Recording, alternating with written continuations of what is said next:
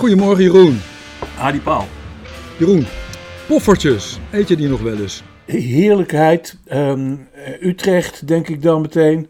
Victor Conzaal. Prachtige ouderwetse spiegeltent. Heel romantisch. Hè? Een hele ouderwetse inrichting. Dat was een begrip in de stad. Ja, zeker. Stond eerst op de Neude, volgens mij. En later eh, bij, bij eh, het muziekcentrum, toch? Bij muziekcentrum Vredenburg, oude situatie, Ja. aan de, op de hoek Ja, van precies. Vredenburg. Ja, was een eh, markant stadsgezicht ook. Is er niet meer, hè? Ja, moest plaatsmaken helaas. Nee, moest plaatsmaken, is Ja. al een hele tijd geleden. Nou, Utrecht heeft het niet zo op poffertjes. Ik las eh, deze week in de krant dat Utrecht een kraam geen toestemming wil geven om daar poffertjes te bakken. Omdat de gemeente van mening is dat er kindertjes in die wijk wonen die al te dik zijn. Welke wijk ook weer? Overvecht. En zo'n poffertjeskraam die zou de kinderen maar in verleiding brengen tot het eten van ongezond voedsel. Hoe vind je dat, dat een gemeente zich daarmee bezighoudt? Ten eerste kun je in die wijk Overvecht eh, in, het, in het winkelcentrum ook terecht eh, in, in menig snacktent. Eh, dus eh, ja, zou eh, poffertjes alleen maar een uitbreiding zijn van het assortiment. Maar dat die gemeente zich er op deze manier mee bezighoudt, houdt ten eerste een gebrek aan historisch besef in voor het prachtige verdwenen erfgoed van die koffertjes tent van Conzaal. waar ze destijds ook niet al te veel inspanning voor hebben verricht om te behouden voor de stad. En ten tweede vind ik het eh, uit het oogpunt van volksgezondheid eh, wel heel verantwoord dat iemand eh, in het gemeentehuis zich meent daar zorgen over te moeten maken. Alleen, ehm, ja, ik vind het een, een, een beetje verkeerde, verkeerde bemoeizucht. Een, een verkeerd soort daadkracht. Nou, verkeerd. Heel erg verkeerd. Voordat je het weet staat er in het regeerakkoord over allerlei producten of je ze wel of niet kunt eten. Ik Het is wel de teneur van de tijd, hè? De, de, de, gezondheidsbewaking. Utrecht eh, met een eh, eh, hoofdzakelijk GroenLinks-achtige politieke mm, richting is eh, in, in die zin wel op een of andere manier bezig om een voortrekkersrol te spelen. Maar ik zou zeggen, doe dat met je projectontwikkelaars eh, bij het Merwe- Merwede-kanaal. Met, met de prijsopdrijving eh, van de huizen en de huren, waar we het onlangs over hebben gehad. En laat het aan de mensen zelf om wel of niet af en toe eens een poffertje te eten. Krijg je wel trek in trouwens. En dan lekker zo een met zo'n hard korstje en zacht van binnen. Mm, veel suiker erop. Heerlijk. Over trekken gesproken, Paul, ja, daar is natuurlijk even dat andere onderwerp, hè? Niet, niet dicht bij huis, maar Zuid-Korea was het? Ja, Jeroen, in Utrecht houden de politici zich bezig met poffertjes. Maar in Zuid-Korea, daar binden ze de strijd aan met gluurporno en spermaterreur. Dat is toch verschrikkelijk zeg. Ik las iets over ejaculeren in koffiemokken. Ik had ook gelijk een beeld erbij van kerels die dat staan te doen. En het, het gaat hier niet over spermadonoren in een, in, een, in een daartoe ingerichte steriele ruimte. Nee, maar het is een vorm van eh, mij eh, tot nu toe.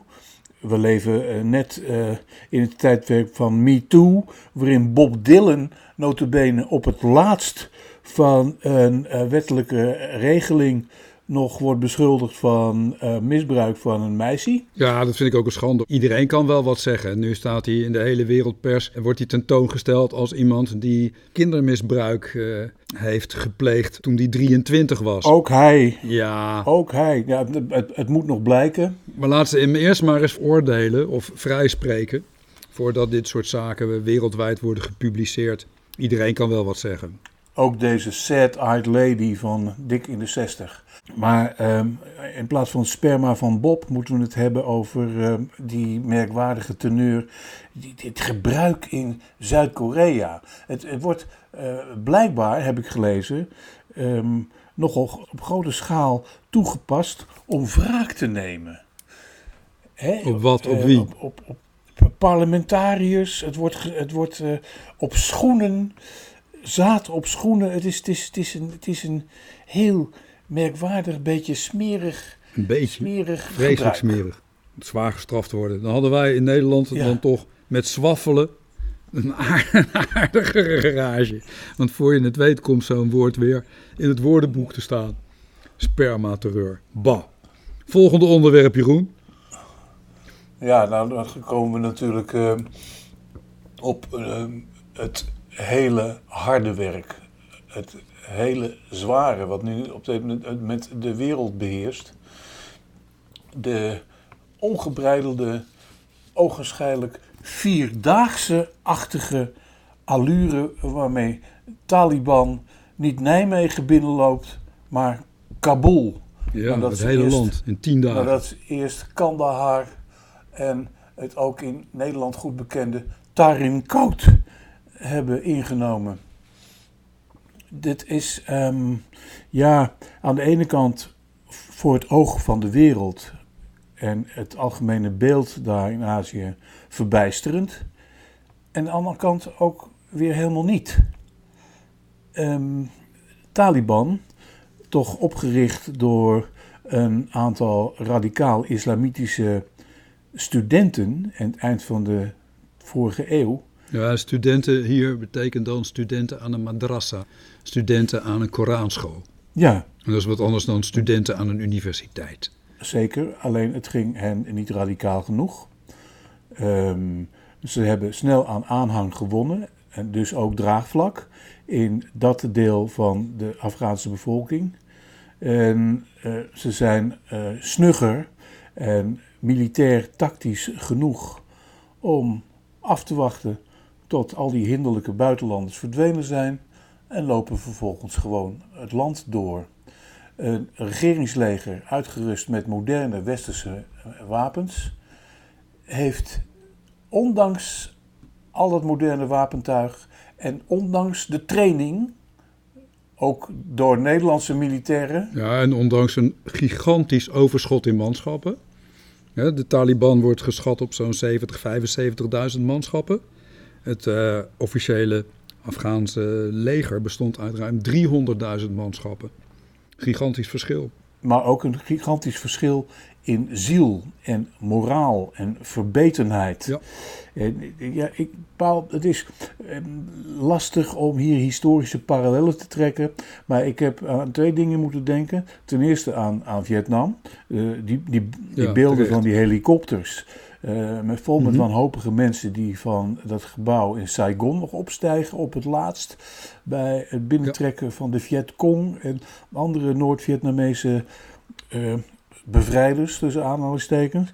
Ja, overhaaste aftocht, net als nu. Ja, omdat eh, de Amerikanen het met hun overmacht in, na tien jaar, nog meer, meer dan tien jaar, niet konden fixen. En over bezieling en verbetenheid gesproken, moet ik ook denken aan eh, de heftigheid van de moraal van de Indiërs, de, in onze voormalige kolo- kolonie, Nederlands-Indië, die generaal Spoor met zijn hypermoderne, eh, ook door buitenlands gesteunde troepen, niet konden laten winnen in, zijn, in de politionele acties gestuurd door Den Haag. En de, de, de, de, parallel gaat eh, op, op een aantal punten eh, mank, maar het, de kernpunten zijn toch bezieling en verbeterheid. En nog iets, eh, een nogal grote onwetendheid van regeringsleiders op verre posten. In Den Haag meenden ze dat ze het wel konden redden met troepen. Maar eh, zijn ze ook doof geweest in de tijd voor de signalen uit Jakarta. Ik meen dat het eh, de hoge bestuurder Van Mook was. Die waarschuwde voor eh, de heftigheid van de inlandse bezieling. En ehm, ze hadden het gewoon op die verre afstand niet door, of ze wilden het niet doorhebben. En iets dergelijks zie ik nu ook eh, in, de, in de commentaren van ehm, demissionaire ministers als mevrouw Bijleveld en Sigrid Kaag. Ze hadden het niet zien aankomen. In de vergelijking kan ik moeilijk plaatsen hoor. Wat je hier ziet is een walk-over. Maar wat hier was verwacht dat juist de plaatselijke bevolking zich tegen de Taliban zou keren. Dat de Afghaanse overheid zich kranig zou weren Nou ja, en de Taliban in Afghanistan geen kans meer zou geven. Het tegenovergestelde is gebeurd. De Taliban kon de dorpen binnenlopen en er was niet of nauwelijks verzet. nog even die vergelijking met Indië. Die valt in, in die zin natuurlijk zwaar mank, omdat er daar heel erg zwaar is gestreden. Met ongelooflijk veel doden. Absoluut. Maar dat was een bevrijdingsoorlog tegen een koloniale overheerser. En dat heeft natuurlijk een hele, hele andere eh, achtergrond dan dit. Want hier werd, hier, werd toch, hier werd toch gedacht, eh, zeker door de Nederlanders, maar ook door heel veel andere politici eh, in Amerika, in Duitsland, dat hier sprake was van een bondgenootschap. Een ontwikkelingstraject. Hè? In Nederland heette het ook een, een opbouwmissie. Ja, ja. en de, die ging juist gepaard met heel veel strijd en heel veel doden. Relatief eh, minder eh, gesneuvelde Nederlandse militairen dan Amerikanen. Maar ze zijn nu weg. En de, de, die, die opmars gaat dan eh, met, met heel weinig slachtoffers. Maar wel na twintig jaar dat het een moeras was met een en al guerrilla en eh, verbeterheid van de Taliban. Die het op zijn beurt ook, ook nooit helemaal kon winnen, omdat ze in de minderheid waren. Dat klopt. Maar nu het zover is, eh, is het inderdaad verbluffend om te zien met hoeveel, eh, hoe weinig tegenstand eh, dat gebeurt. En dat heeft, zover ik het begrijp, ook te maken met een, bepaald draagvlak in die Afghaanse bevolking. Eh, er zijn natuurlijk eh, allerlei stamverbanden en familiale verbanden met eh, die Taliban. En voor de rest zijn ze natuurlijk als de dood. Ze zijn gewoon bang. Angst regeert. En Taliban regeert met de angst. En daarom is het ook weer zo merkwaardig dat ze nu komen met een soort mildheid. Een Taliban 2.0. Die eh, eh, zegt vrouwen ongemoeid te laten. En, en, en ze, Ja, dat zeggen ze niet. Hè. Ze zeggen vrouwen eh, rechten toe te kennen binnen de regels van de sharia. ja. En Die, dat, dat bijzinnetje is natuurlijk wel heel essentieel. Je ziet al dat in de hoofdstad de radiozenders die muziek uitzenden zijn verboden. Er past geen muziek in een islamitisch land zoals bedacht door de Taliban. Dus binnen de sharia, ja, dat, dat valt straks nog te bezien welke ruimte vrouwen daar binnen krijgen. Ja, ze spinnen het, ze spinnen het eh, eh, bij het herstel of bij het vestigen van hun regime eh, eh, redelijk eh, slim ook weer naar westerse maatstaven. Eh, maar ik eh, vertrouw het, natuurlijk voor geen meter. Ik, en, en, nog eens wat, wat, wat het Westen betreft. Ja, het zijn moderne beschavingen eh, die eh, andermaal eh, geconfronteerd worden met een bevolking en, of een mentaliteit en, en, en, en een, eh, een grote groep die hen niet moet. Eh, het, opnieuw het, het, het afstraffen van een bepaald soort arrogantie uit het Westen, die denkt ehm, gewapende hand eh, en met zogenaamde opbouwprogramma's een, een dergelijke cultuur te kunnen installeren. Niet dus. En ehm, Biden heeft gemeend om een oorlog van vroeger niet verder te moeten voeren. En ja, staat nu ehm, voor de taak om in ieder geval die, die oude oorlog nog, uit die oude oorlog nog te zien te redden wat er te redden valt. Maar wat ik bedoel, niet alleen Biden, maar ook, ook Nederland, en dat zal in de komende debatten wel weer blijken, eh, moeten zich eh, ernstig afvragen eh, in wat voor missies ze in de toekomst eh, zich, zullen steken. Terwijl eh, Nederland volgens mij ook nog in Mali wat te doen heeft. Dus ja, Eh, daar hoor je bijzonder weinig van. Maar het, het, het is wel zaak om, om, om, om, om je dat af te vragen. Ook omdat mevrouw Bijleveld en mevrouw Kaag en Mark Rutte natuurlijk ook uh, lezen van veteranen of uh, de ouders van gesneuvelde veteranen, die zich afvragen of ze daar nou totaal voor niets heen zijn geweest als uitvoerders van een beleid uh, uit Den Haag en uit Washington. Mevrouw van Bijleveld heeft als minister van Defensie toch een merkwaardige uitspraak over gedaan. Zij zegt dus letterlijk, dit is een quote: We hebben laten zien dat er perspectief is. Afghanen weten nu dat het anders kan. En de Taliban zijn op hun sofa's in hun tenten achterover geslagen van het lachen. en laten nu zien wat hun richting is. Namelijk hun Afghaanse manier blijkt dat, dat Afghanistan hier niet voor kiest. Want anders was deze, deze snelle opmars nauwelijks mogelijk geweest. Ik heb me dat ook afgevraagd, hoe dat nou komt. Ik heb er een artikeltje ook over gemaakt. Dat is te vinden op onze eigen hakketakpagina op Facebook. Daar kunnen de luisteraars naar deze podcast ook op reageren. En ik heb een verklaring gezocht in de economie. En wat je nergens terugleest, ik las vanochtend wel even een klein stukje in het Algemeen Dagblad erover, dat een van de dragende pijlers onder de Afghaanse economie de papaver is. 90% van alle papaver, en dat betekent ook 90% van de heroïneproductie, komt voor rekening van Afghanistan. En dat maakt dus een, tot, tot zo'n 40% uit van het bruto nationaal product. En als dat zo is, dan is er dus een verwevenheid met een illegale handel. Het gaat over iets anders dan poffertjes. Namelijk over verdovende middelen. Uh, waar natuurlijk ook eh, op, opeenvolgende westerse regeringen in land al de grootst mogelijke problematiek hebben. Gelet op uh, drugsmisdrijven, drugsmisdaad, randgroep jongeren.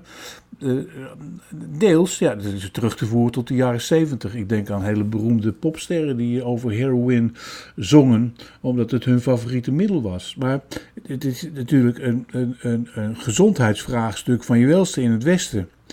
En de Amerikanen, de Amerikanen, ja, zeker.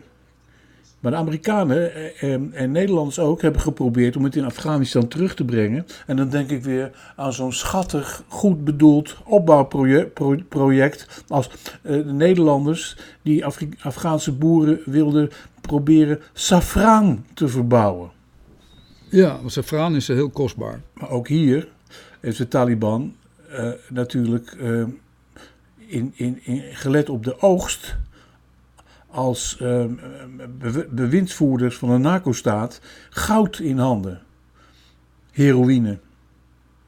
Hoe denk je dan hoe, hoe, dat verder gaat? Gelet op uh, ja, de, de, de, de on, onwettigheid van het middel. Als dit een, een dragend element is achter de Afghaanse economie, daar zijn voldoende aanwijzingen voor, dan is het voor de, de Taliban natuurlijk, willen ze hun land op een fatsoenlijke manier opbouwen en willen ze ook hun macht behouden, van groot belang dat ze dat op een of andere manier reguleren. En dat, dat betekent dat ze daar de ruimte en de rust voor moeten krijgen. Nou, dat zou kunnen verklaren waarom ze nu zo toeschietelijk zijn, ook richting het Westen, richting China, richting Rusland, richting de landen om hun heen. Door te zeggen dat ze ook bepaalde rechten van minderheden zullen respecteren. Dat het ja. geen bijltjesdag wordt.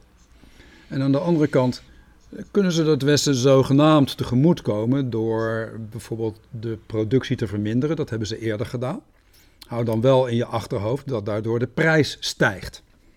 Daarnaast heeft, uh, beschikt Afghanistan ook over de nodige zeldzame grondstoffen. Dus ja, er zijn allerlei mogelijkheden om het land te ontwikkelen.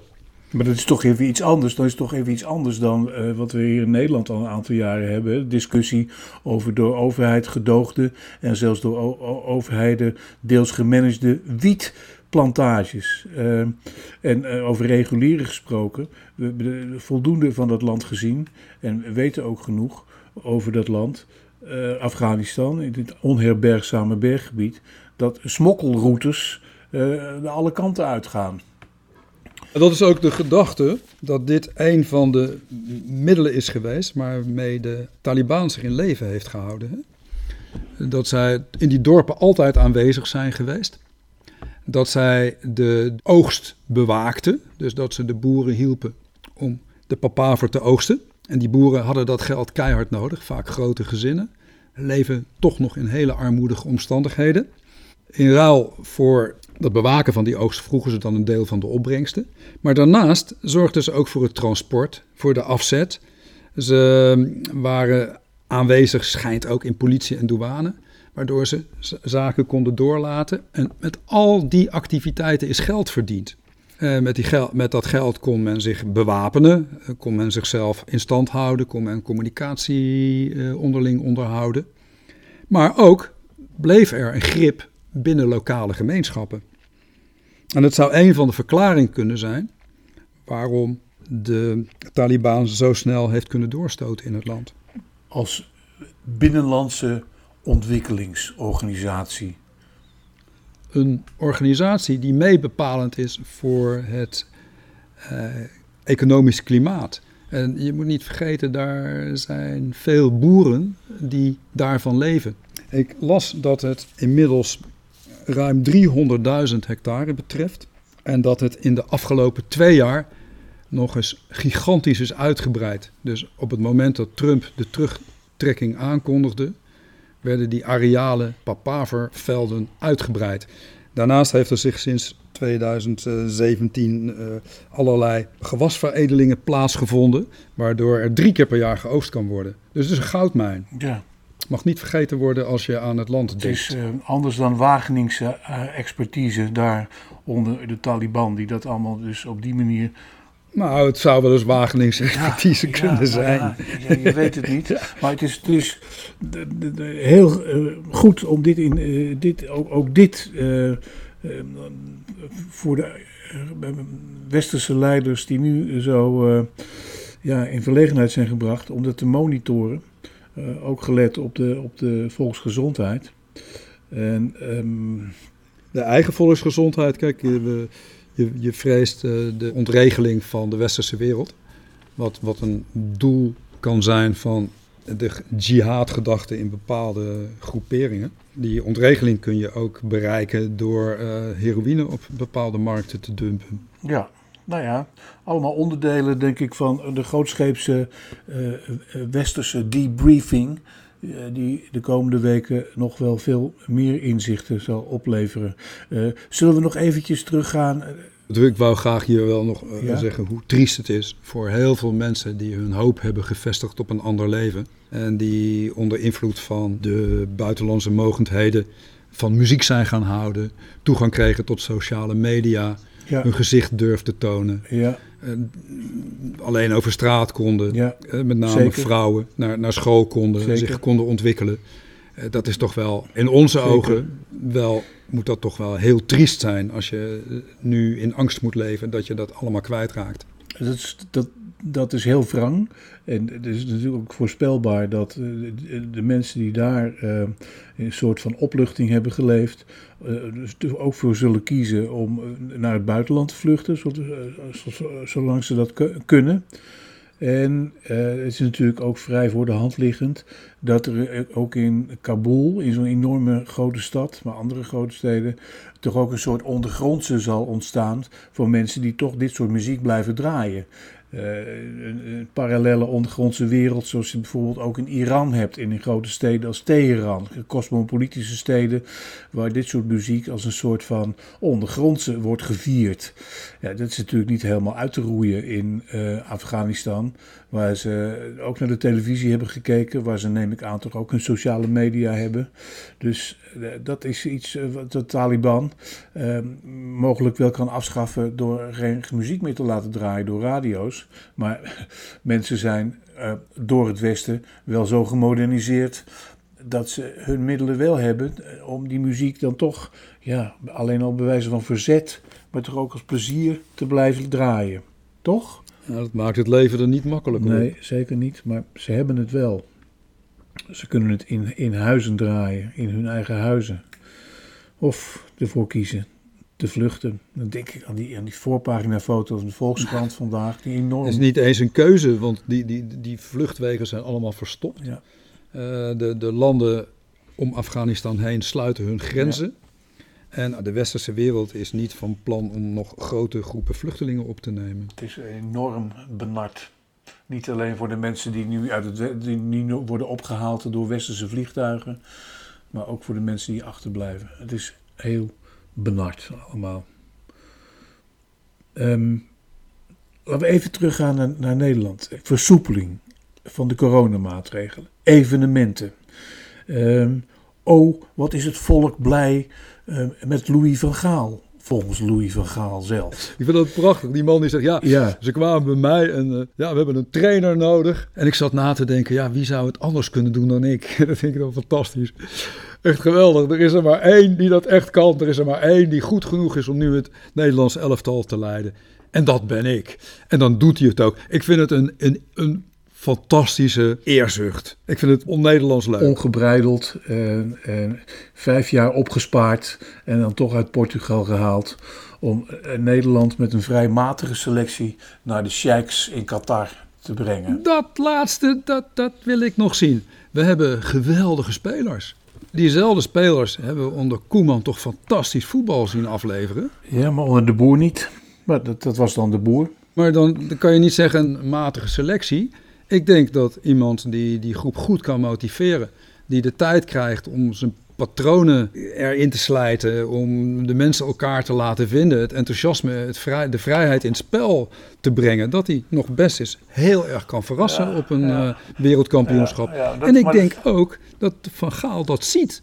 die slimheid, die dicht ik hem wel toe. Zeker, maar hij heeft als opbouwcoach uh, te weinig, te weinig dagen, te weinig tijd. Dat is, het, dat is, het, dat is een nadeel.